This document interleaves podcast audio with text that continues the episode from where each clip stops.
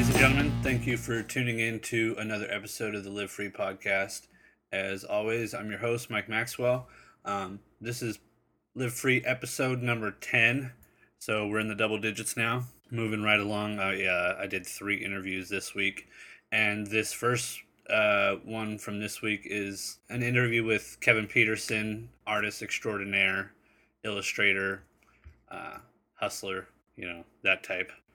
We touch on a number of different topics. Um, we talk about how he got into the art world and sort of doing uh, creative type jobs and shit. Talk about his tattoos, how he got into working with galleries. Talk about Salvia and Miley Cyrus's dumbass. Uh, the state of the arts, you know, where where the art world is going.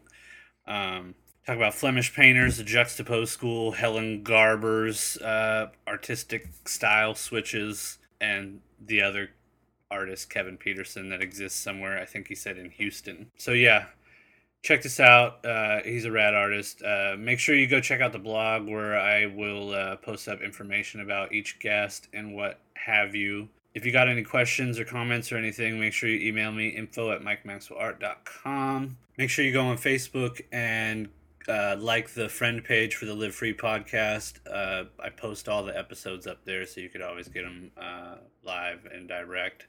Um, you should also be subscribing to your iTunes and uh, all that bullshit, even though they're still fucking me right now. But I got Nancy on the case, so so we're working on it. Um, uh, check out the website, mikemaxwellart.com, and you can follow me on Twitter at mikemaxwellart.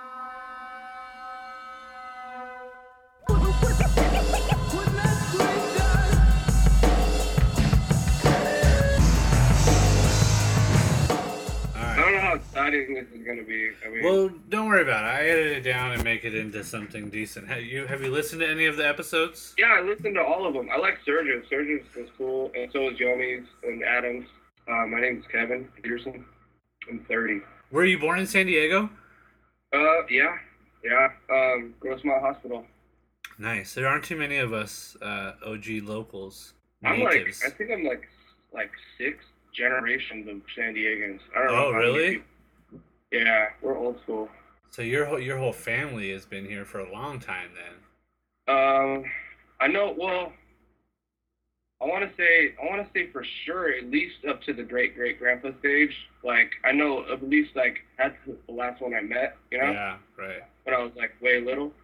Well, even to have your grandparents, you so your grandparents probably grew up around here. No, they did. My gra- actually, I, my grandpa and grandma just had their like 60th anniversary. He uh, he's led a, like an interesting life. You know, like all like grandpas have like at some facet. You know, like Yeah. How old is he? Uh, so he's about 77. Like, I want to say 77, 78. Because he grew up on the Indian reservation in Porterville. Like, but all of our family was either from there or here. And, uh, and when he came down, all he could do was like landscaping and stuff. So, like, he started like mowing lawns in like Mission Valley and, uh, eventually made enough money to get a couple people under his belt. Like, bought a house in like National City, like, and, uh, one in I think he like made one, got one in Chula Vista too, and around that time like started concrete contract. Like you know, it kept going up and up and up, and Uh-huh. just kind of built his own little business just off of mowing lawns in like Mission Valley. Yeah, but uh, mostly concrete contracting and stuff like that. But homeless on the San Diego River, like joined the army was like 17. Like. Imagine what it uh, what it must be like for somebody you know seventy five plus to like see what the the difference in in technology or even just what the city itself looks like in Well, I comparison. mean, I, I I think you can agree with me. You find yourself like once you reach around, I don't know. I'm kind. Of, I consider myself kind of old. Like I'm 30 now. You know, so like, uh, you just 30's start a baby, hating- son. You just start. You just don't think like the people that are coming up appreciate the shit. Like you just don't feel that way. Like, and I I think everybody feels that way about people that are like younger than them. You know, like oh, you don't even know what the fuck you're talking about. Like, Yeah, right. like you don't get it. You don't know what trouble is. You don't know what heartbreak is and hard times and that.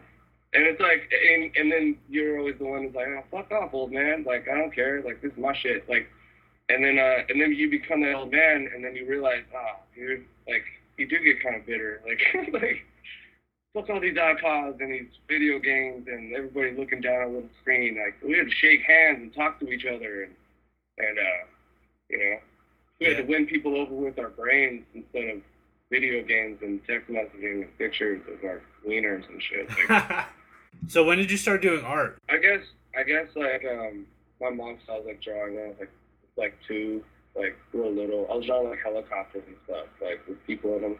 Uh-huh. And then, uh, like, she kept some of that shit. She has, like, a whole whole desk full of stuff. But, uh, and then, like, I remember being in, like, first and second grade and, like, drawing, um, like, battle scenes of, like, because G.I. Joe was really popular. Like, it was, uh, like, it was, like, 86 or something. And, uh, I would just sit around and draw and make the sounds with my voice, like, like, while I was, like, doing airplanes and battleships and I'll put like dotted lines for like the machine guns and like missiles and things. And uh, uh, I think after that, I just got really into comic books and started like trying to copy them and stuff. Like just trying to copy like Todd McFarlane or like uh, Jim Jay Lee. I like Jay Lee a lot, and you know Rob Liefeld. All the really shitty ones that like. like everything's exploding all around. They're all like super buff and like you know whatever. And then uh, after that, like uh, I think high school, I started actually reading books, found like art and stuff, like real art. Like growing up in El Cajon is not the most cultured shit ever. But Yeah, you're an East County kid to boot. Not only growing up in San Diego your whole life, but also the East County. Exactly like Ki- myself. Yeah, from like about junior high to high school. But before that, I was like southeast kid, like like uh, 54th Street, Euclid, like Horace Mann Junior High, Park Elementary School, like like our whole family was like within like a one mile radius of that. Like right down this like two blocks from Falmouth. And then and then we moved out from home like when I was like the end of sixth grade or fifth or sixth grade, like it was like weird back and forth foggy area for me. I don't really remember. I went to like six elementary schools when I was from kindergarten to sixth grade. Damn. Yeah, we moved around a lot. Yeah. Hey, can you hear that sound? That buzzing? like a subtle, like a subtle buzzing. God, let me check real quick, okay? It might be an airplane or something. No, it's my it's one of my fucking goddamn neighbors. Hold on one second. I just want to see if the tape is picking it up. Oh wait, did it just stopped? Yeah, I, I could hear it barely. Like it's real, real low. Yeah, hopefully it doesn't come through. But fuck it if it does. I have the the mic is pointed towards towards you, the computer screen. Okay. This is the first um, podcast we're doing via Skype. We should probably mention that so that uh, if it sounds like Kevin's on the phone, it's because he sort of is, right? Technically, yeah, technically. I'm, Technically, you're on the computer phone, I'm on it. I'm on the interwebs phone. the interwebs. So, um, you get done with high school, you go to art school. Yeah, yeah. I I was one of the, I don't know. I didn't really try to get good grades in high school. Like I, was- I think I was like two point seven. I think I graduated with. But like, um, I figured I'm just gonna go to art school. I don't care. Like I don't even you know I don't need to do anything too fancy. I don't need to like join like. Well, I did actually. I did join like clubs and things, but that was just so I can like like hang out with chicks and go to like Disneyland and, and stuff. You know what I mean? Like Right. but it wasn't so I can look good. It can look good on my college, my college resume. But oh yeah, I went to I was going to art school. I went to um, Laguna College of Art and Design in uh, Laguna Beach. Like the OC. Yeah, Orange County. Did you you went to uh, university as well? So you, you did some time in art school and then transferred, or Um, I got well first first year first two years of art school were really fucking hard. Like, um, you know, you're all poor and stuff, so I was paying for everything myself. Like my family's totally poor, like dirt poor, all of us. And Yeah. like, uh, so basically, if I wanted to go to college, I had to take out loans. You know, so aside from like taking 18 units in school and moving to a different city, like I got I had to get like a 30 hour a week job at like Olive Garden, like being like food running and like uh, waiting tables and shit. And then I'd have to like, you know, go to class and get homework done. And I, at all this, I didn't even have a car or anything. And in Orange County, it's like totally shitty. Everything's so spread out and like, it's the worst. So I got like super skinny. My artwork started like getting like really shitty. I, I failed a bunch of classes. Like, uh, oh, also Tony Hawk Pro Skater came out, so that put a dent in my GPA. And then uh, uh, I decided I was like, you know, fuck this, man. It's my shit. I'm gonna take my time. I took a break and like went back home for like a year and just like goofed off with my friends and like got my shit back together, got my head back on straight, and then um went back up like all like motivated and shit and just murdered stuff. Took care of business. Yeah, yeah, I did. I came back like with all new, like a big, like a vengeance, you know. Like I came back, was like, fuck work, I'm gonna murder that shit. I go to class, I'm gonna do really well. I don't care. I'm like, I didn't listen to the teachers as much as I did before because like, I don't know. The teachers are kind of weird like that. Like, you don't, you don't know their like underlying, you know, their their uh their motives behind shit. You don't know if they're just like bitter weirdos or like you know, they have a failed divorce and a couple of kids at the end, you know, like, you know, that you could tell all that shit now that you're older, but when you're like 21, you don't, you're not even looking for that stuff. You're just like, you're just accepted as, as gospel, you know, like, oh, okay, I'm supposed to do this kind of shit. I'm supposed to, well, let me turn my phone off. This fucking shit. Joe Rogan keeps texting or twittering, like, yeah, I don't, I don't know. You just, you you you got to take everything with a grain of salt. And I think I came back and just tried to do my own thing. Like I had a plan, and I was going to implement that plan. And what was uh, the plan?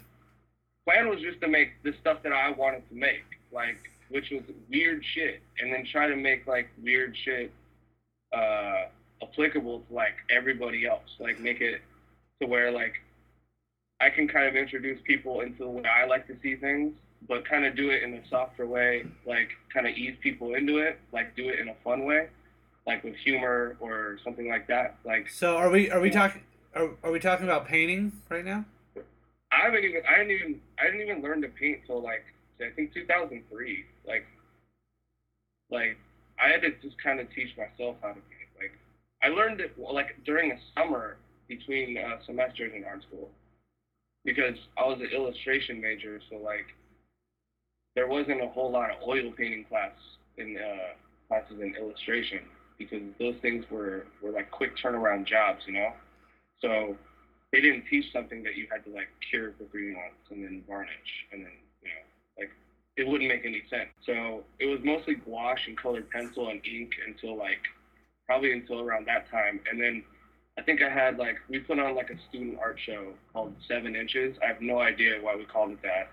And uh, and some sort of phallic reference? Well, there was a gallery in there's a gallery in Laguna, right on um, Laguna Canyon Road. Like it's called Seven Degrees, and um, it was in the same, literally the same parking lot, and it was kind of like Seven Degrees was like really fancy bronze things, things with gold on them, and like, and like, uh, you know, just fancy like, like but uh, what do you, you know, Laguna Beach artwork that would go with uh, a totally. huge bay window, you know, like it would complement your like your I'm chair, you know, or or whatever. But isn't it Eames? Um, I don't know. Or is you that not how? Is that not how it's pronounced? Eames, Eames, Imes. I don't. Like, Eames I'm retarded, man. Isn't Iams the dog food? Eames, Eames, Imes. You, yeah, I, I don't know. I'm not sure. I'm not sure either. I gotta ask like some of my designer buddies who like have furniture from that dude. So you get out of school and you're thinking, I'm gonna do freelance illustration exactly oh, the way yeah, I want to do it. Like I did, yeah. Uh, I thought I thought I took some of those cards and things, the extras that they had, they gave them to me. I just like slapped some labels on them and started mailing them off to like editorial departments of magazines and like. uh like just start mailing them around, you know, see if I can stir up any business. So I was like, I don't know, like junior year in college or whatever, and yeah. nothing ever, nothing ever came from it. But um, that's when I started realizing, like, I don't, I don't think I want to like run around and try to stir up business, like. And that's when I think I decided, like, I just want, I just want to paint and like put stuff in galleries and not even that. I just want to paint stuff and not have to worry about whether or not this is good enough for your to sell your product or advertise your event or whatever. It's kind of like the whole point of illustration, you know, like So when did but when did you so you made a, a sort of conscious choice that you you were kind of moving away from doing commercial illustration like having people dictate like what you what they Yeah. wanted you to do and then moving Well, into I- painting Yeah. because at that I- point you I- said you hadn't learned how to paint yet right Yeah, yeah, okay. I'm getting, I'm kind of, all right.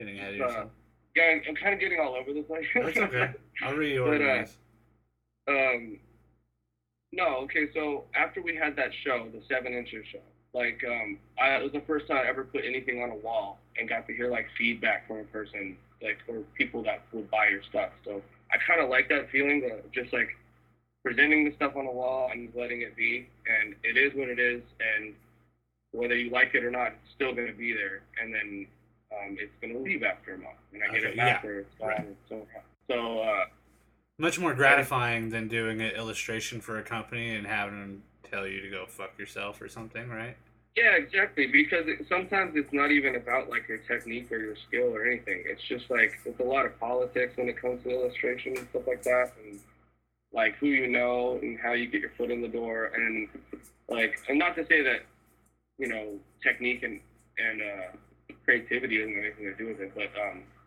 it's just like it's a racket, you know, like, and uh, it's a hustle, and you know you have to grind it out yeah, I liked it, but I realized like all the stuff that I was putting on the wall was ink and colored pencil and stuff. And when you when you go to school in Laguna, like um, everything there is like oil paintings and like like you know Fingerhut Gallery and Peter Max and you know Wyland is everywhere and you know bronze sculptures of people like throwing discuses and like you know you know what I mean. It's real kind of plastic plastically boring. kind of like like La Jolla yeah, exactly like La Jolla. It's a beach. It's an art beach town, you know. And I mean, they're coming around because I think the generations are changing. You know, old money is still going to be old money in Laguna, but it's like there's a lot more people with a lot more influence. Like say in like like the surfing industry and skateboarding industry that's up there. Like, so it's kind. They're kind of like dictating a lot of the stuff that's going on. Like even more so than it was like ten years ago when I was in college. Like so like, um, but I mean, at this point, when you when you show things in Laguna and it's colored pencil and ink and not, you know, just like it's not oil painting or bronze sculpturing. And I mean, students can't really afford to do a lot of that shit anyways. Right. You're so poor all the time. Like, um, you just I decided I was like, well, if I'm gonna, I can still do the same. I can still do what I want to do as far as artwork is concerned. But I, uh, I, I- think I want to switch to something that's a little bit more respected as far as like you know painting, you know, actually using a brush and stuff. And and so uh, I, I started just I started teaching myself like how to oil paint and the way that we got taught in school was like all these different random ways, uh, wet on wet, clove oil, like in uh, like uh, alla prima. Then there's a lot of like, you know, I don't know, man. There's just a lot of different techniques, and no, I couldn't get the paint to do what I wanted it to do, or what it was doing with colored pencil. You know, I didn't, I couldn't get the the preciseness. I could, I couldn't keep my drawing. You know, like which is what I really liked. I really liked like you know, my drawings and stuff. So this messy, like big splatter, splattery, thick brushstroke, like strong, bold stuff, like wasn't working for the type of detail that I wanted to achieve. So I started looking at a lot of Flemish painters, like uh, Petrus Christus and Bruegel and uh, you know Bosch and um, uh, Durer, like like just a lot of like badass like painters, like I just know, put him up in my um in my favorite or my my heroes folder on my Facebook page. Who. Drawer or Uh, Albrecht, Albrecht Dürer? drawer. Yeah. Uh, dude, that guy, that his uh, Temptation of St. Anthony was like literally the reason why, like one of the reasons why I started like uh, doing ink drawings. Like Yeah. that guy, that guy fucking ate shit, dude. It Like, took me a long time to find out who he was. Like I had seen some illustrations and like some of the drawings and stuff before, and some of the paintings or whatever, but I hadn't, uh, you know, put a name to to the work or whatever. yeah, yeah. You don't notice how how popular he actually is until like you- you're like, oh, oh yeah, this guy's fucking everywhere. But him and MC Escher were uh, Yeah. like the perfect line drawing geniuses. Yeah.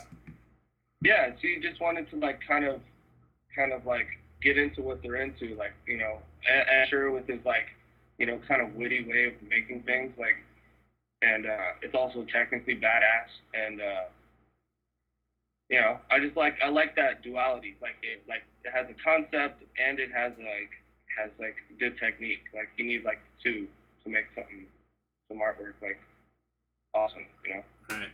Started I started reading a lot about those guys, like you know, and I started like reading up on their masters techniques and started asking certain teachers, and I just take like little bits and pieces of um, of information and kind of all put them together, and then try to make it work towards illustration, which took me like a whole summer, but I got like a whole system, dude. Like, like it, it worked out good for me, like in the sense that like um, at, at a certain point, I was like literally tearing my hair out. Like, it's so frustrating to try to like learn how to paint. Like, uh, like you will go through the lowest lows and the highest highs like in your entire life. Like, you will like want to swim swim the English Channel or something. Like, stuff that way. how long? How long have you been doing art full time now? Um, uh, full time? Like, um, I was doing okay, I was doing freelance and stuff before I left college, and I graduated in 2005. And pretty much, I think I had the only other like regular job as far as like non-art job that I had. The last one was um, I was room service at Singing Hills Golf Course. Nice. And that was like that was kind of my last like my last like job job. That was like 2005, I think. But I, I commuted the whole last semester of college just because like I didn't want to get sucked into a lease and like have to stay up in Laguna. Like I hated it up there. But um, for, so uh, let's let's say probably close to five or six years. Like what uh what other art type like creative type jobs have you done? Um, my uh my first one I was uh I was a design like a designer for an energy drink company with my buddy Justin. Like, and uh, I just based. It was one of the probably one of the worst jobs I've ever had in my life. Like, um, like in the sense that like, like a lot of people say, you know, the old term like, hey, at least you're not digging ditches. Like, I'd rather have been digging ditches. Like, it like it was um mentally the most tiring job I ever had. I started like drinking all crazy just to deal with it. Do you remember where we were at? Um. Freelance work. Oh, we're, yeah. No, no. We were talking about uh, our jobs. Energy drink company. Yeah, energy drinks. All right. Oh yeah, that like. Worst job ever. It was it was one of the worst jobs ever. It was the company was called Who's Your Daddy. Yeah. So when somebody asks you like, what do you do for a living? You know, like, you just say, oh, I'm an artist. You know, and then you say, oh yeah, an artist, and they instantly think that you're like some like panhandling, coffee drinking, like sketchbook dude who just like plays his guitar in the park and shit. And then you tell them like, no, no, no, I like I you know I do design work and I, I paint and stuff. And they're like, oh yeah, where do you work at? I'm like, you know, oh, I work for an energy drink. You know, it, you just spread it out as long as possible so you don't have to tell them who's your daddy energy drink company. It was just this really bad job. It was owned by like the, these two really young dudes, and um, and they were they thought they were like Puff Daddy. Like they both they wore big watches, um, fancy Italian jeans, um, like they had like their eyebrows like waxed. You know what I mean? Like they're just oh, yeah. like, like like Jersey Shore. Yeah, yeah, but like Jewish, and then like and like Middle Eastern. So like kind of like the Middle Eastern guy in, in a club look. You know what I mean? Yeah. Yeah. So like kind of like that. But anyways, um, they would like pit us against each other in the in like the quote unquote boardroom, and we would have they would try to get other people to rat each other out because they're always trying to fire people to save money. Yeah. So I just got really good at fucking throwing people under the bus and like and like saving my ass. Like all I stayed there for two years doing that. Justin and I were the only ones who stayed around. Like everybody else got fired. Like. like we were the only one. We lived together too. We like lived together and worked together for like two years. We wanted to kill each other. Like it was like 24 hours a day. Like yeah, and started like started drinking a whole bunch, and I had like paint at nighttime till like 3 a.m. and like drink like a bottle of gin, and then like wake up at nine. Uh, or like 15 minutes before we're supposed to be at work in a rush, like frantically closing myself off in the shower, like pick up whatever's the least wrinkled, get to work, drink like two energy drinks, get like start getting over my hangover by lunchtime, and then like you know finish off the day strong, start the whole thing over again for like two years. I gained like 40 pounds. Dude. I was like fat, eating burritos, and I just wasn't happy. You know, I was like fucking bummed out. So um, eventually they they tried to fire me, and uh, I wasn't having that shit. You know, I said you can't fire me. I quit, and. Uh, and uh, no, basically, basically, I took too many sick days, and like they were trying to get me to like pay them back by working without getting paid for a week. Yeah, some and bamboozle they, shit. Yeah, they tried to pull some shit on me. They're like, "Well, you're suspended, you know, for a week." And I'm like, "All right." And he's like, "But you know, if you sh- if you come in and you work, you show us you're dedicated. Like, you know, we'll we'll, we'll forgive everything, and you know, everything will be cool." and uh, I basically just told them to go fuck themselves, like, and I never went back in. And so that started like the mad frantic, like, oh shit, okay, how am I gonna get money? And that's when you start like, like hustle mode starts coming on, and like, yeah. you just start calling up people, yeah, chase down people for a net thirty uh, payment. That's, you know, oh, I did the work for you. I gotta wait thirty days to get a check, dude. Like, like, yeah. So you gotta like spread things out accordingly and uh, stay on top of it. I don't know. It's a big fucking hassle. A whole nother set of hassle, but you know, you know how that goes. Yeah, for sure. Um, yeah. You're a tattoo collector, right? Collector? You collect. You're you're a collector of tattoos on your skins. Oh yeah, I mean, I have like I've only been tattooed by three people. Um, really, you got a lot of tattoos though, huh? Yeah, I um both my arms are done by um, this guy from uh, I, believe he's from Tahoe, but he lives in Texas now. Like uh, his name is Jason Dugan, and he used to work out at Aces High in Fullerton. And uh, I basically I went to art school with him. We became buddies, and um, I basically just kind of gave him an idea, and then he just kind of freehanded both my my sleeves. Um, one arm's like my work arm; it's all in color and uh, has a big tugboat at the bottom that's like pumping out all this crap. And uh, and then the other arms I call pirates just because I like fucking pirates. And then uh, I got a memorial tattoo on my wrist from my buddy um, Marshall, who passed. Uh, who got shot like last year, September. Then uh, I got Adam Hathorn did uh, hockey kind did both sides of my neck. Who was a Live Free podcast uh, episode five interviewee? Oh, Adam was. Yeah. Yeah, I heard that one. That's good. good stuff. Um, talking about race relations. Yeah. Well, yeah, we've talked about race on, on a few different issues. We've kind of let it go uh, for the last couple shows. Let it let it simmer a little bit. Plus, I've been well. No, I wanted to talk to uh, Sergio about uh, race, like being Mexican in California, and like all the fucking anti-immigration bullshit that was going on, but we talked about a whole bunch of other shit. So yeah, Sergio's the shit, dude. Um, when did you start working with galleries? My first gallery opening was like 2004. Like I guess what quote unquote legit gallery, like one that wasn't one of my friends or you know somebody actually asked me to be in a gallery was a toy room in Sacramento. Toy uh-huh. room gallery. Yeah. Sacramento. And um, it was with like Jack Howe and Musgrove and um, Sean Christopher and who else is over there? Um, a couple other friends from school, Dugan, uh, Jared Everhart, um, a bunch of other kids. But uh, yeah, I just did a bunch of ink drawings. This is before I kind of like got into painting. You know, I got I only I'd only done like two paintings at that point, and I'm still kind of like working my shit out. Like, but uh, so what year was that? Drawing. What's that? What year was that? Uh, 2004. It was like January 2004. It was a group show called uh, Religion versus Allegory. Nice. That's a cool yeah. title. Yeah, it's yeah. It was a uh, pretty. I don't know. Most of it pretty much means anything. I guess like. yeah. Might as well say, like I, mean, I don't know. It's like allegory is pretty broad. So are you you're still doing gallery work?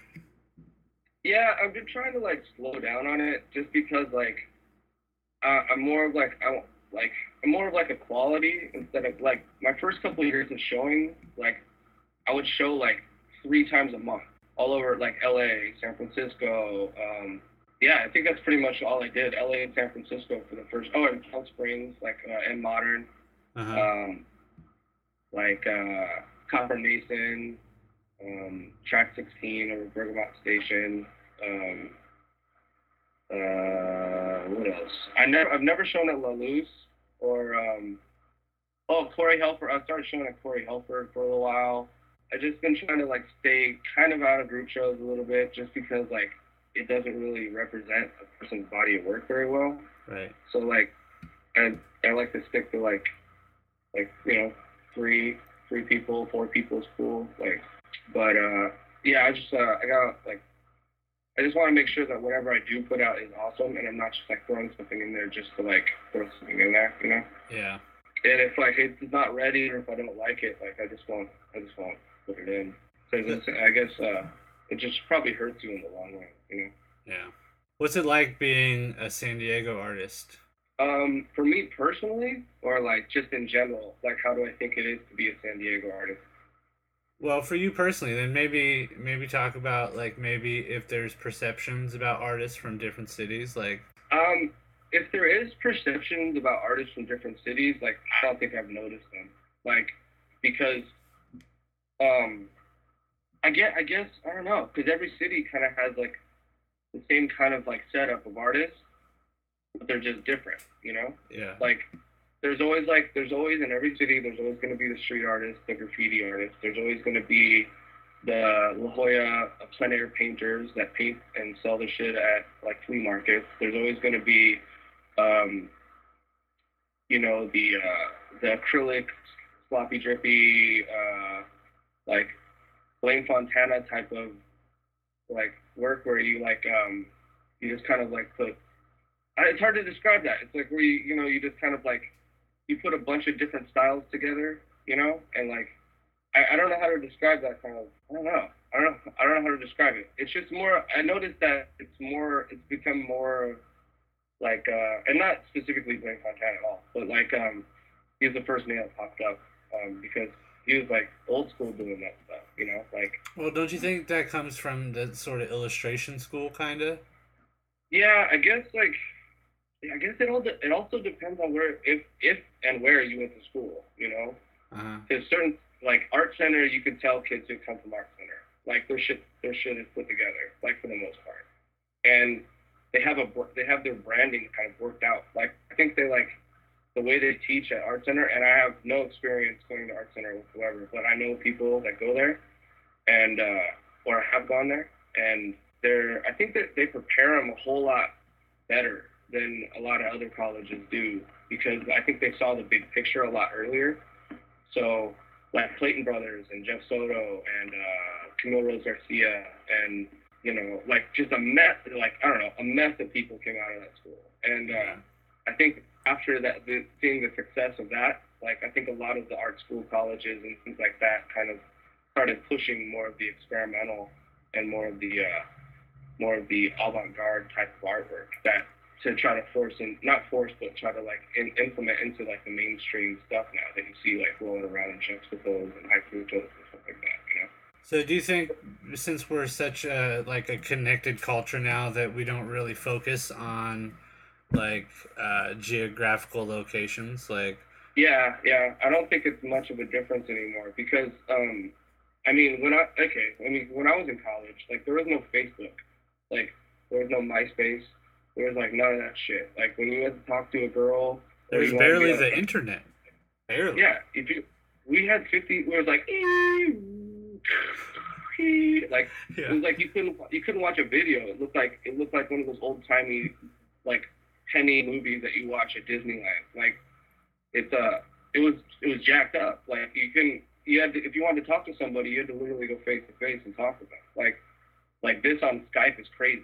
Like Yeah. like This hey, I'm talking to Mike. Mike's sitting in the kitchen. I'm, I'm over here drinking coffee in my living room, and uh, we're having a conversation over over the interwebs. it's Like, basic, you know, and I'm recording it, and I'm gonna allow whoever in the Other- world to listen yeah. to it.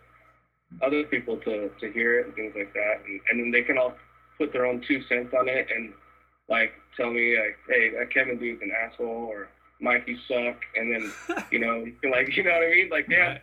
like all this anonymity, and they could talk all this shit and like say all this stuff, and and it's just all part of the culture now. Everybody just accepts that kind of shit now. Like, but like back in the day, like if you wanted to talk shit on somebody, you talk shit on them to their face or behind their back, and it got around to them, and then you guys like fought or something, or, or hated each other and didn't talk anymore or something like that. You know, like now people just block people. Now it's like now the sucker punch is like blocking people on Facebook or like uh, you know, no.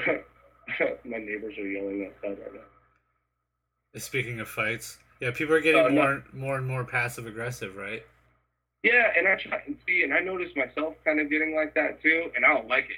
I don't like that shit. Like, cause uh, I consider myself like, like uh, sort of straightforward in the sense that like if I have like not a problem, but if I I won't like, I won't sugarcoat something because I think that it'll hurt your feelings. Like, I, if I feel like I need to tell you this, like if I if I didn't like a certain part of your painting, it has nothing to do. with It's all my own opinion, but like I I, like in my later in my later years, I've, I've been much more like diplomatic about how I say things now. You know what I mean? Like You're not such a dickhead about it. I'm not such a like. I remember I went to this party after going to art school like for one year. I thought it was shit. You know, like 19. Yeah, Like- of course. Yeah, that's right. I'm an art school bitch. Yeah, I'll carry a portfolio box around and fucking pencils all organized and shit. And um, this chick had by by state, she had like her paintings in this guy's house, and she was like, you know, dressed up like an artist, like uh in like kind of like a flamboyant costume, like running around telling everybody about her paintings. And I had just been introduced to critiques, like like putting your stuff up in in front of 40 students and having them tear you a new asshole all- all day long, like every, like eight classes a week, like getting your asshole stretched further and further from its uh, original size into this new art school uh, two bedroom, two bath sort of size. Like it's uh, but I went to this party and this girl was like talking and I, I didn't mean anything by it, but I must have like I was kind of drunk probably and being 19 and full of assholiness, I uh, gave her like this harsh ass critique. I think the word trite came into into the into the mix at one point. Yeah, She so started- so other people so other people's emotions come into the critiques like it's more than just the work. Oh right? yeah, like you can totally tell whether it's uh it's personal or if it's if it's really like legitimate. They're trying to like like tell you something that they kind of see that you don't think they you don't you don't see yourself. You know? Was there like creepy So- dudes like trying to hit on the girls, like trying to get in their Oh. pants by giving them a nice critique or whatever? Oh fuck yeah, dude! I'm telling you, it's all politics. That's when. That's why I left. I, that was like the first two years of my school, and that's why I like I got so sick of this shit. Like, you know, you come from like San Diego or East County, where like, like um, yeah, I'm not saying that it's like the worst place in the world, but Mollison and Madison and Key Largo apartments and shit like that was like not the not the greatest place. You know, like you don't critique somebody like that, and you could tell if someone's being a dick to you and being passive aggressive. Yeah. people people get called out on that all the time. Yeah, So you get like, punched in the nose trying to Yeah. pull someone's card like that. all day long, all day long, every day, and like, and so, so if you're just like genuinely just trying to help somebody, like you can recognize that, and if you could, you could see the, you could see the sour grapes like dripping out of their mouth when they're just yapping about like, like their eyes are halfway shut and their nose kind of goes in the air while they're using their hands to talk and talk about your stuff and Yeah. pointing out and like and it's a really it's half it's half trying to impress the teacher so you look like you've done your homework and half trying to impress girls and whoever else is around you so you can gain like some sort of pseudo temporary respect amongst your peers you know and i just saw right through all this shit and i was like this sucks man like like you know what i mean like i didn't i didn't like it so this girl back to the party this girl um basically took all her paintings off the wall and fucking cried and and I felt like really fucking bad about it. Like like I still feel bad about it to this day. So if you're out there and you're on Facebook and remember, sorry. We're gonna find her. What's her name? I have no clue, dude. I was like 19, drunk at a SDSU party. Like Oh, it was like, yeah, I don't know where I was. Did you see that uh, YouTube video of Miley Cyrus smoking the salvia? No, but I would love to see Oh that my actually. lord! Have you ever tried salvia?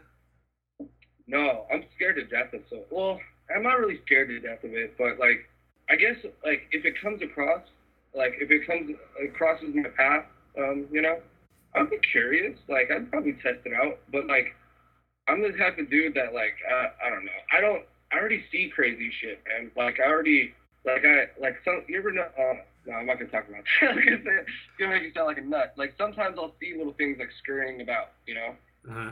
and uh, like little black shapes out of the corner of my eye, or like And what do you You know, think things like- that? What do you think that is? I don't know. Who knows? But like, um, I've grown. You know, at first it kind of freaked you out, but then you kind of grow accustomed to it. Like, uh, like you kind of, you know, oh yeah, all right, it's just nothing. You know what I mean? And like, I'm not hallucinating or anything, but I would definitely say that like, um, like I'm much more after I've done I've done mushrooms a bunch of times. Not it's the only thing I've done weed and mushrooms, and that's it pretty much. And um, I like how you say pretty much. That's funny. well, I mean, like, do, like, do on like, like those things have worked for me, tried and true. For since I was like 18, Yeah. like at least. I tried Since you were an adult. 18. Well, it was like a whole. It like really made it made me feel like like really in tune with like like my thoughts. You know, it kind of feel like I I try to do um, mushrooms like at least at least once or twice a year, and usually during the summertime. Um, it's kind of like emptying the trash on your computer. It kind of like goes in there, your brain gets taken out, it gets like kind of hosed off a little bit, polished up, and then you put it back in. And like the next day and like for the rest of the year, you feel great. Like you feel like your brain is free from a lot of garbage that that didn't need to be there. Like like little files on your computer that get hidden. You don't know know know why your like hard drive is like taking up all this space. Like where is all this space getting taken up from? And then that's how it kind of feels like when you when you do them. Like I usually do them by myself and I just paint and stuff and hang out. Well, I don't li- try. I, I like. I have respect for that shit though, dude. Like I don't try to like go out and party on them and stuff. Like I use it kind of like as a tool. You know? I don't try to see how many mushrooms I can possibly eat in like a time. I know exactly how much I can eat before I freak out. right. And uh, yeah, like I don't try. I don't, I'm not trying to set any fucking land speed records, man. Like I, I my pride is my pride is is, is less than uh, less than what it used to be. no competition. Well- No, I'm. Uh, I don't need to prove how many how many mushrooms I can eat or how many beers I can funnel. Like um, I'm 30. Like I don't. I don't need to do that shit. I don't have like I don't need to, but I don't feel the need to. You know what I mean? Like I don't feel that kind of societal pressure. if I went and picked up some salvia, would you smoke it? I, I, I can't say no, but I Like, would if I just brought it I over? I wouldn't see, but I would. I wouldn't even do. I wouldn't even do mushrooms if you like. I'd have to be in the right mind state. I'd have like I don't. I don't fuck with that stuff. I make sure that I'm in a good mood. I make sure that like, like even though it only lasts for ten minutes, you never know. Like I could be stuck in some like weird like browned out fantasy land for the rest of my life and be like, oh yeah, I remember when Kevin smoked that salvia? Now he just like walks around on the street in like a checkered sports coat and like some Dwayne Wayne different world glasses and you know, he's like on a longboard with like pajama pants on, like you know, like rolling down. Uh, exactly what my friend looks like right now. He But do you think- too much acid?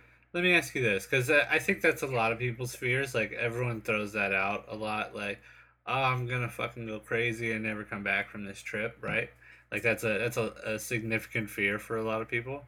Do you think that maybe those people that go off the the end of the fucking pier, if you will, are They're probably we're probably gonna do that anyway? Yeah, no, I do. I believe that because I I think you God I think you could you could look at someone and just tell what kind of motivation they have to do things. Like sometimes, you know what I mean, not all the time, but like I think you can. I think you know when somebody's like on a mission to really do themselves some damage. You know what I mean? And like I when I say like all that shit about the longboard and the pajama pants and stuff like that, like my buddy Chauncey, like super good friend of mine, like like love him to death, but I swear to God, like we, I just knew he was gonna like do too much acid. Like it's just like he's he's kind of like he's already already kind of a weird dude, like but in a good way, you know, just kind of eccentric, super super smart, and then just kind of like lost touch a little bit. Like I don't know exactly how he's doing now. I haven't talked to him in a while, Yeah. but last time I saw him, and I shit you not, Mollison and Main Street, right in the middle of El Cajon.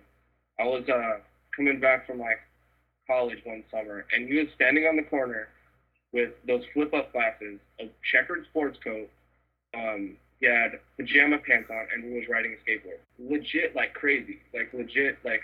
Let's see. I, I tend to I tend to think that the crazy is already there, and Yeah, yeah. Like he might have, like he already might have been a little unbalanced, and then the kind of the acid kind of pushed him over, right? No, I I tend to believe. No, I think that the crazy has a tendency to go chase the drugs and the alcohol abuse, like the abuse Yeah. and all Kind the self-medicating. yeah, that's exactly what it is. And then know? and then all of a sudden because of the the use of the drugs, it becomes uh, the you know the cause just because it's easy to to blame it on that. But Yeah. the reality is, it's that it's a, a dysfunction in the brain, some sort of fucking weird chemical reaction that doesn't quite fucking make all the the wires connect, right? Yeah, yeah, I, I agree with that too. But um, it's all just because of that. I've never I've never wanted to try or probably will ever try acid. It just really anything like unnatural like really freaks me out because Well, if salvia is a is a herb, No. right? That's why I'm not I'm not I'm not freaked out about that. Like it's uh it would just like I said I would just have to be in like a good mood, you know. Yeah. Because I don't want to go I don't want to go in there and see like you know crazy black demons pulling me into the carpet and like you know fucking opening up a big hole and I start burning and it closes over me and it, Yeah. you know it's just crazy. Well, let's set it. need Let, that. let's set it up. right now. I bring the good vibes, son. So we'll get we'll get some Oh, of that yeah. salvia because that shit is gonna be illegal because of fucking Miley Cyrus's knucklehead ass and her fucking goofball friends. well, I mean, is it really going to affect you? Like, are you going to really be like upset if salvia becomes illegal? Like, Oh no, it's uh, but I'd like to try it before it w- if it does become illegal. I'd like to experience it before it does. yeah, that's definitely probably that's probably a good idea. I mean, I mean, do I have motivation to smoke any of it right now, or have I ever? Like, not really. Does it interest me? It intrigues me, no, yeah, like a little bit, but like, um, I mean, I've seen videos of it. I don't want to be like foaming at the mouth and twitching and have a YouTube video of myself on there, like, like you know, like, but uh, yeah, it's like I would like to see what what happens for sure. I mean, because uh, I think I'd be doing myself an injustice if I did. right. You know? Yeah, I think it, given the the proper environment, I think it could be it could be interesting. A lot of people seem really scared about it, like that it brings the fear. See, I'm not. See, and that's the thing is that like a lot of people are scared of like mushrooms too. Yeah. Or like, like, but you're at first it's that in, it's like when you first ride on a roller coaster, and then once you do, you realize that it you know it has you know it's not as scary as you think it is, and people like hype it up, and it's their own individual like bullshit that made their shit bad, and you don't know that until you've done it a few times, like, and um, you know, I'll, at you're able like you hit this point where you're able to like really control mushrooms and like control what you see and kind of like you know um, make things. I like I got I was like making things move, like telling things to move, and they would subtly move a little bit, and like I would get all stoked and stuff. You know what I mean? Like just I don't know. It's like uh, I just remember painting painting on it was like one of the greatest things that I've ever done, and you're just so uh, I was like really confident when I painted. Like I just slap things in there, brush it up, you know, slap it up and shit. Everything would come out great. Because Like, you know and it everything. felt, it felt like I was spackling a house, like with a trough, like whoosh, like just big. I saw like the paint was just deep, and you could just see how it fills into the cracks and like how smooth it is, and like the sound, the the what the sound of like the wet paint like mixing on the on the palette, and then you know just I don't know, just it was just awesome, like audio audio wise and and visually, it was just like really calm. Do you um? I Does your cat stress you out when you when you're on mushrooms? no, but you know what? I think animals.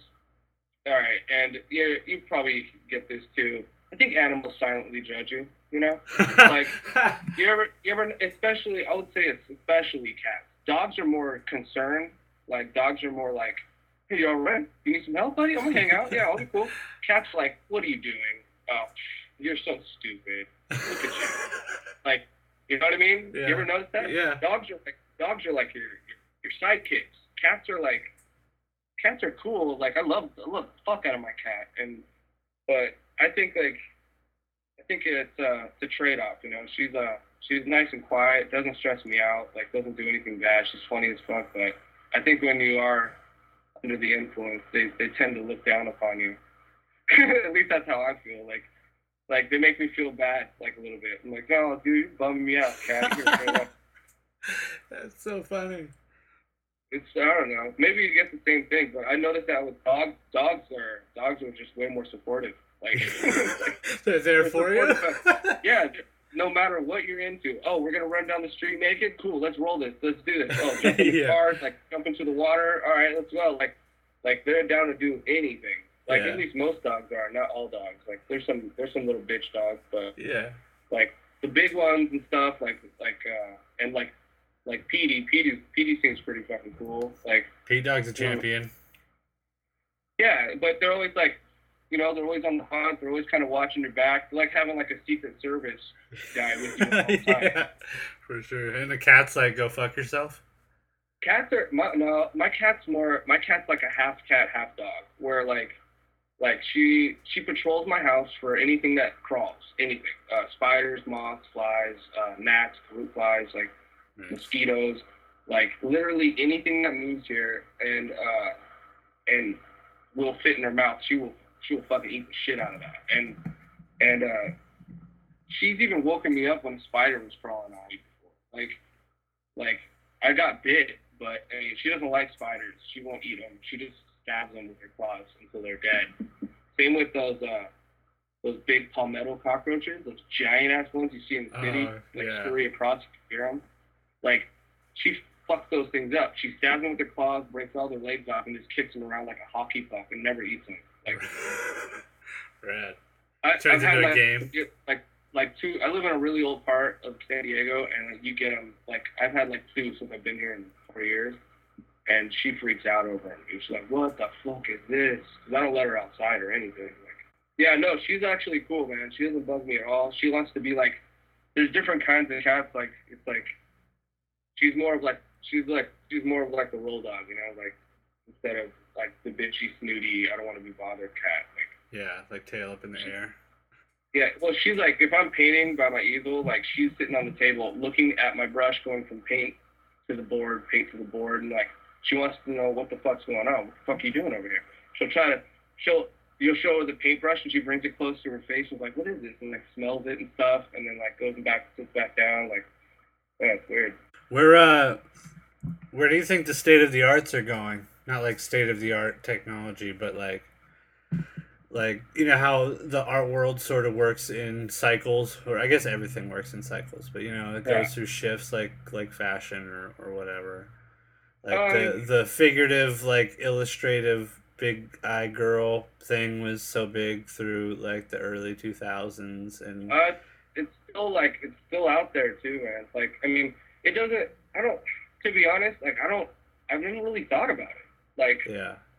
Like, think I, about it, jack off. Where I don't know. I mean, like I haven't really thought about like how like how like where other other shit's going. Like I'd like to. I like uh, I like seeing what other people are doing. Like it motivates me. You know, keeps me keeps me like kind of motivated to see that other people are out like you know hitting the hitting hitting the ground running. And, well, like, there's got you know, I I tend to think that there's like sea changes, you know, like like the styles of music even. Like, there's an ebb and flow. like sure. we have that in the, in the art world yeah. too, right?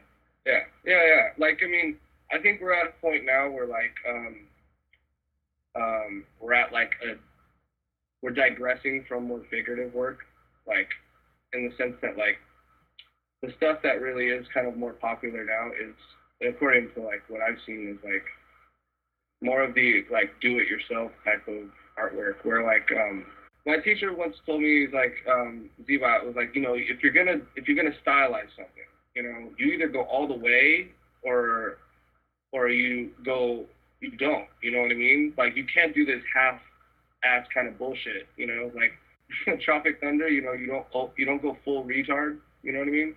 Like you ever seen Tropic Thunder? No, but go ahead, roll with it. All right. Well, you know, it's like you you either do it all the way or you don't do it at all because it looks kind of wishy washy. Like it looks like it looks like you, you're undecided. You, you you can't make a decision. You know, like on which direction to go. And that's usually te- that tends to be more of the younger like people, like uh, Yeah. uh, fresh out of college or you know, early twenties. Let's make a distinction because there's something specifically different from that in terms of comparing that to like the evolution of an artist, how an artist changes over time, right?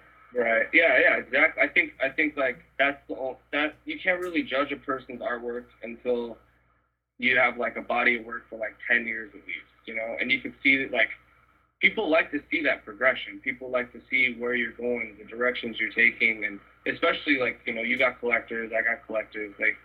Um, but I think it's important not to like, not to kowtow to like your collectors, you know, and be Yeah. worried about whether or not they like what the fuck you're doing. Like, um, like just for instance, like recently I've just been doing a lot of ink painting and messing shit up just because oil painting like takes a long fucking time and yeah. it's it's a process and that process is like sometimes like I'm so scatterbrained that like you know like I'll forget what the concept was for a painting and it'll turn out to be something totally different by the end because you know I'll I'll, I'll have forgotten what the fuck it's about like and um, I just needed to I needed something like a, a vehicle that was that was uh, had faster results you know like something I could just whip out and get an idea out and just get it onto a board and, and have it done and move on to the next thing because oil painting takes a long time. So I'm just taking like a, I'm not taking a break from it, but like just I needed to get some shit out, so I just So- started doing that recently. Do you find you're getting the the what you're looking for in doing the ink Yeah. paintings and stuff? Yeah, because I, I mean, I started in ink, you know, I know how to use it, and I mean, I graduated from using like microns and stuff to just like a brush, you know. I like using just a brush and some speedball super black and just like kind of goofing off. I like the way, like, I think painting has helped me in that sense. Like, if you can, or ink drawing has helped me my painting in that sense. That if uh, if you can like control the thickness and thinness of a line, like just with like a stroke, you know, like Uh-huh. if you can get that kind of section down, like you can pretty much you can paint. Like you, it's just all about like getting your colors and you know getting all that other stuff down. But Shit, yeah, that means I can paint. I know how to do that. Right, yeah, it's all about I qualify. brush control. It's all about being able to control your like materials and and uh, if you can, I mean, if you can do that with a brush, then you can paint, man. Like it's like that simple. Like, um, You heard it here first, kids. huh? Nothing. as far as like the the state of the art world and where it's going, like um I find like, you know, there is like a huge influx of galleries out now. There's like millions of galleries like all over the place and they all like kind of cater to this like lowbrow quote unquote like pop surrealism sort of sort of like crowd. That you know, it's great. I, I, I love it. So let me ask you this. Let me ask you this. Well, do you think what what I was trying to ask before was do you think the pop because it's that pop surrealist movement that's really been popular. It's this like Juxtapoz school, right? For like the mm-hmm. last 15, 20 years now. Um, Uh, yeah, I think Juxtapoz came out like '95 or '94.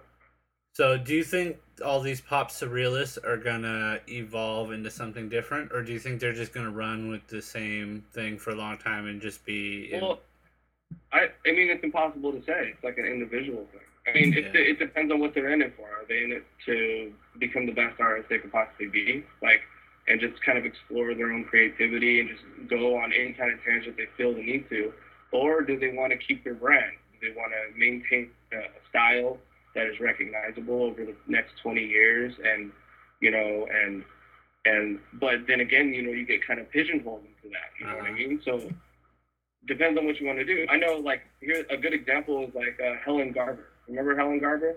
uh-huh. Like before she was doing these like uh, kind of dark like portraits, kind of like Natalia Fabia, like where it would look like a photo, kind of, but it would have its own like little spin, and she would do a lot of portrait work and stuff like that. Uh-huh. And then like now nowadays she's like she's doing this like paint drippy flower floral like Pollock like messy stuff, not figurative in the slightest. Um, like, like I, I don't know what's going on. I honestly have no idea what's going on, and um, it's like the most flip side of of, a, of an art. Like it's it's the furthest from where she used to be. So I don't.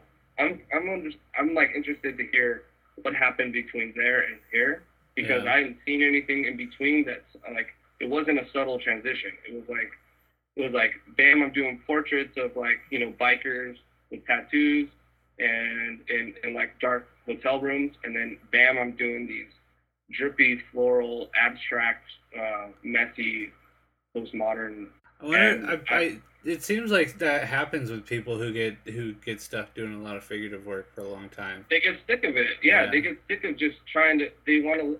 That's what happens when you don't let that little beast out. You know, like you gotta. That's why I'm kind of doing this shit for a little bit too, because you gotta let that. You gotta let the steam out of that shit every Yeah. once in a while. That's You part you of why I'm doing the podcast too. Is like it's just some other little creative outlet, you know? Well, I mean, that's part of the reason why he did the wall. So it's like, yeah, right. you know, it's, that shit's free. Doesn't cost anything. There's no preconceived notions. You don't have to do anything you don't want to do. You do whatever you want. You just go up there and do whatever the fuck you want. right. And like uh, that's always been my motto. I mean, I don't see a reason for anybody to do something they don't want to do. Like especially if you know they have two working hands and feet and a brain. Like you, you should do whatever you want to do. Like eh, eh, with well within reason, you know, and uh, make sure you kind of like explore whatever kind of like desires that you want as far as creative shit goes. You know, like. And if you leave that stuff kind of like untouched and uh, you haven't you don't really delve into it like like it, it becomes it, it becomes like a like a like a like a teapot you know like it, it'll blow up into probably like some abstract flowery drippy things like you don't even uh, and uh, like nothing i like no no offense to like helen garber or anything like i you know like i respect anybody who is brave enough to do some crazy shit like that but that's uh i don't i don't i don't know i want to see how why that happened like i want to know why like like I'm more interested in shit like that, like like the journey stuff, you know, like like how how you get from point A to point B and what happened in between that is like the most important stuff. Like the end, the goal or the the end point isn't really that important whether or not you get there. It's like how you get there, you know. Yeah. All right. Like, I think that that might be a good spot to end the podcast. So let's Oh. let's plug some of your stuff real quick. If uh, if people want to find your work, where you got a website?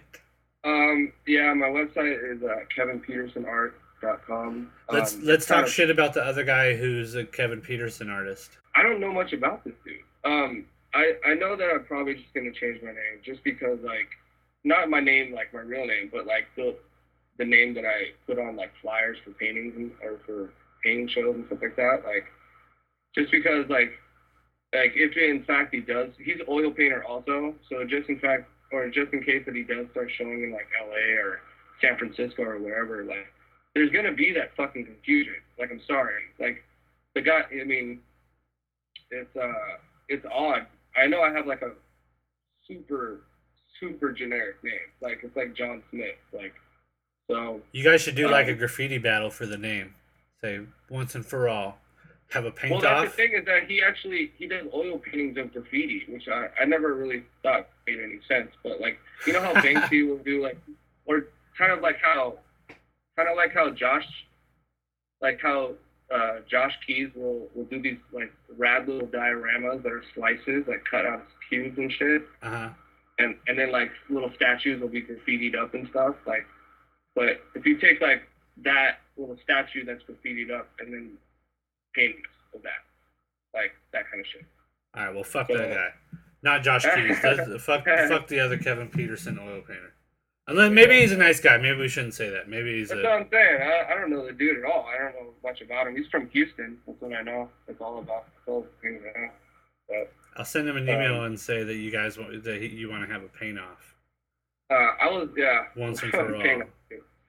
Uh, Uh, you have a Twitter uh, Twitter page. So uh, say your website yeah. again since we fucked that all up. Um, it's kevinpetersonart.com. It's more like a. Uh, it's not really a website. It's more like a cargo collective, uh, like portfolio, just to get like freelance work and stuff. But, Well, people I mean, can see I'm some of your stuff there. Yeah, you can see most of my paintings on there and drawings and things like that, and commission commission work and all that stuff. My You- Twitter is uh, K K Dub Peterson. And um, my Facebook is Kevin Peterson. I don't know. Um, You had a blog really going for a at- while, I'm really bad at promoting promoting myself and things like that. No, you're not. You're the best. I'm terrible. Um, All right. Well, thank you for doing the show, my friend. If you were here in person, I would shake your hand. Sweet man, no problem. Thank you for having me.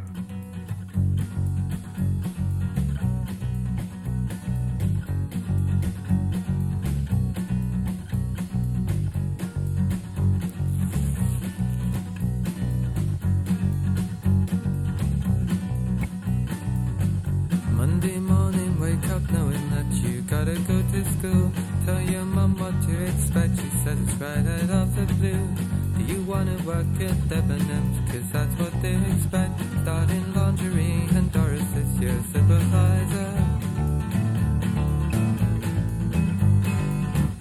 And the head said that you always were a queer one from the start. For careers, you say you wanna be remembered for your art. Your obsession gets you known throughout the school for being strange, making life-size models of the velvet underground in clay.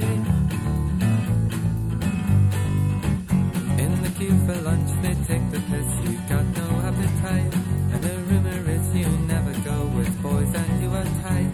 So they jab you with a fork, you drop the tray you're cleaning up the mess. The teacher's looking up your skirt. Hey, you've been used. Are you calm? Settle down. Write a song, I'll sing along.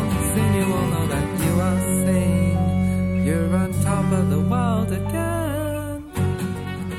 This episode's music Friends by Band of Skulls. Pass the Mic by the Beastie Boys. Expectations by Belle and Sebastian. Live Free Podcast Motherfuckers. December 2010.